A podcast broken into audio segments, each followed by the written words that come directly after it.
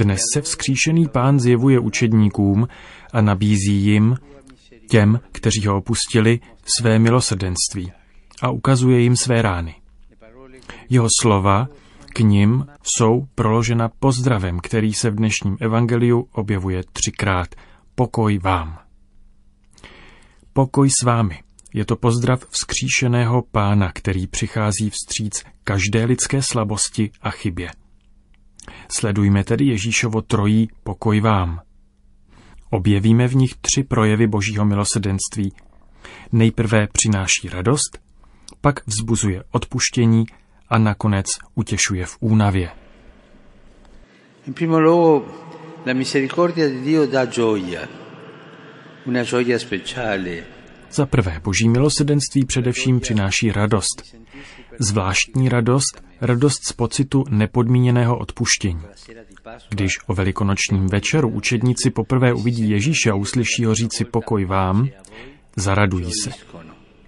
Byli zavřeni doma, ve strachu, ale byli také zavřeni sami v sobě, přemoženi pocitem selhání.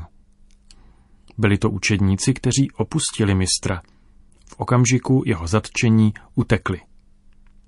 Petr ho dokonce třikrát zapřel a jeden z jejich skupiny, jeden z nich byl zrádce. Existovaly důvody, proč se cítit nejen vystrašení, ale i neúspěšní. Lidé k ničemu. V minulosti se rozhodovali odvážně, následovali mistra s nadšením, oddaností a velkorysostí, ale nakonec se všechno zhroutilo, zvítězil strach a oni se dopustili velkého hříchu, nechali Ježíše samotného v nejtragičtějším okamžiku. Před velikonocemi si mysleli, že jsou stvořeni k velkým věcem, hádali se, kdo z nich je největší a tak dále. Teď se ocitli na samém dně. In questo clima arriva il primo pace a voi. V tomto klimatu přichází první pokoj vám. Učedníci by se měli stydět, ale místo toho se radují. Kdo jim rozumí? Proč? Kvůli té tváři, tomu pozdravu a těm slovům se jejich pozornost přesouvá od nich samotných k Ježíši. Text upřesňuje, že učedníci se zaradovali, když viděli pána. Odvracejí pozornost od sebe a svých selhání a jsou přitahováni jeho pohledem, kde není přísnost, ale milosrdenství. Kristus jim nevyčítá minulost, ale přináší jim dobrotu jako vždy. A to je oživuje, vlévá do jejich srdcí ztracený pokoj, činí z nich nové lidi, očištěné odpuštěním, daným bez vypočítavosti a odpuštěním daným bez zásluh. To je Ježíšova radost. Radost, kterou jsme i my zakusili, když jsme zakusili jeho odpuštění. Byli jsme jako učedníci o velikonocích, po pádu, hříchu, selhání. V takových chvílích se zdá, že už se nedá nic dělat. Ale právě tam pán dělá vše proto, aby nám dal svůj pokoj. Skrze spověď, skrze slova člověka, který je nám blízký, vnitřní útěchu ducha, nečekanou a překvapivou událost. Bůh se různými způsoby stará o to, abychom pocítili náruč jeho milosrdenství. Radost, která pramení z přijetí, odpuštění a pokoje. Sì, quella di Dio è una gioia che nasce del perdono. Ano, boží radost se rodí z odpuštění a pokoje.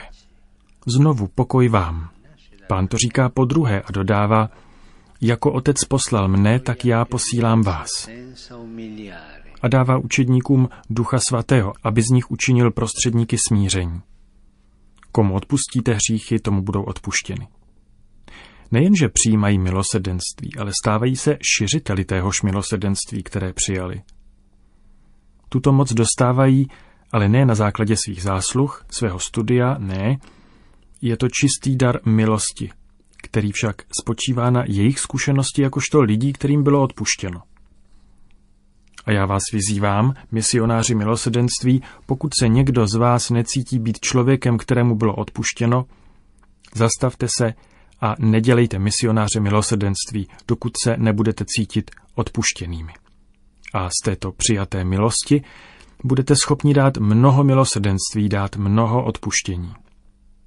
Dnes a vždy v církvi se k nám musí odpuštění dostat tímto způsobem, skrze pokornou dobrotu milosrdného spovědníka, který ví, že není držitelem nějaké moci, ale kanálem milosrdenství, který na druhé vylévá odpuštění, z něhož měl sám prospěch. A odtud pramení odpuštění všeho, protože Bůh odpouští všechno. Všechno a vždycky. My jsme ti, kdo se unavují prosit o odpuštění, ale on vždy odpouští. A vy musíte být kanály tohoto odpuštění, a to prostřednictvím své vlastní zkušenosti, že vám bylo odpuštěno. Nemučte věřící, kteří přicházejí z hříchy. Máte vědět, o co se jedná? Ne. Naslouchejte a odpouštějte. A poskytněte dobrou radu do budoucna. Bůh odpouští všechno. Nezavírejte ty dveře. Pokoj vám, opakuje pán po třetí, když se po osmi dnech znovu zjevuje učedníkům, aby potvrdil Tomášovu víru. Tomáš se chce dívat a dotýkat se. A pán se nepohoršuje nad jeho nevěrou, ale přichází k němu. Vlož sem svůj prst a podívej se na mé ruce. To nejsou slova výzvy, ale milosrdenství. Ježíš chápe Tomášovi potíže. Nechová se k němu tvrdě, a apoštol je takovou laskavostí vnitřně dojat. A tak se z nevěřícího stává věřícím a činí nejjednodušší a nejkrásnější vyznání víry, Pán můj a Bůh můj. Je to krásná invokace, kterou si můžeme přivlastnit a opakovat ji po celý den, zvláště když prožíváme pochybnosti a temnotu jako Tomáš. Perché in Tommaso c'è la storia di ogni credente, di ognuno di noi, di ogni credente. Protože v Tomášovi je příběh každého věřícího, každého z nás, jsou těžké chvíle, kdy se zdá, že život odporuje víře, kdy jsme v krizi a potřebujeme se dotknout a vidět. Ale stejně jako Tomáš, právě zde znovu objevujeme pánovo srdce, jeho milosedenství. V těchto situacích k nám Ježíš nepřichází triumfálně a s ohromujícími důkazy. Neprovádí bombastické zázraky, ale nabízí hřejivá znamení milosrdenství. Utěšuje nás stejným způsobem jako v dnešním evangeliu, nabízí nám své rány. Nezapomínejme na to, že tváří v tvář hříchu, a to i tomu nejošklivějšímu, ať už našemu nebo cizímu, je vždy přítomen Pán, který nám nabízí své rány. Nezapomeňme na to. Ve své spovědnické službě dávejte lidem najevo, že před jejich hříchy jsou pánově rány, které jsou mocnější než hřích. Sono le piaghe del Signore, che sono più potenti del peccato.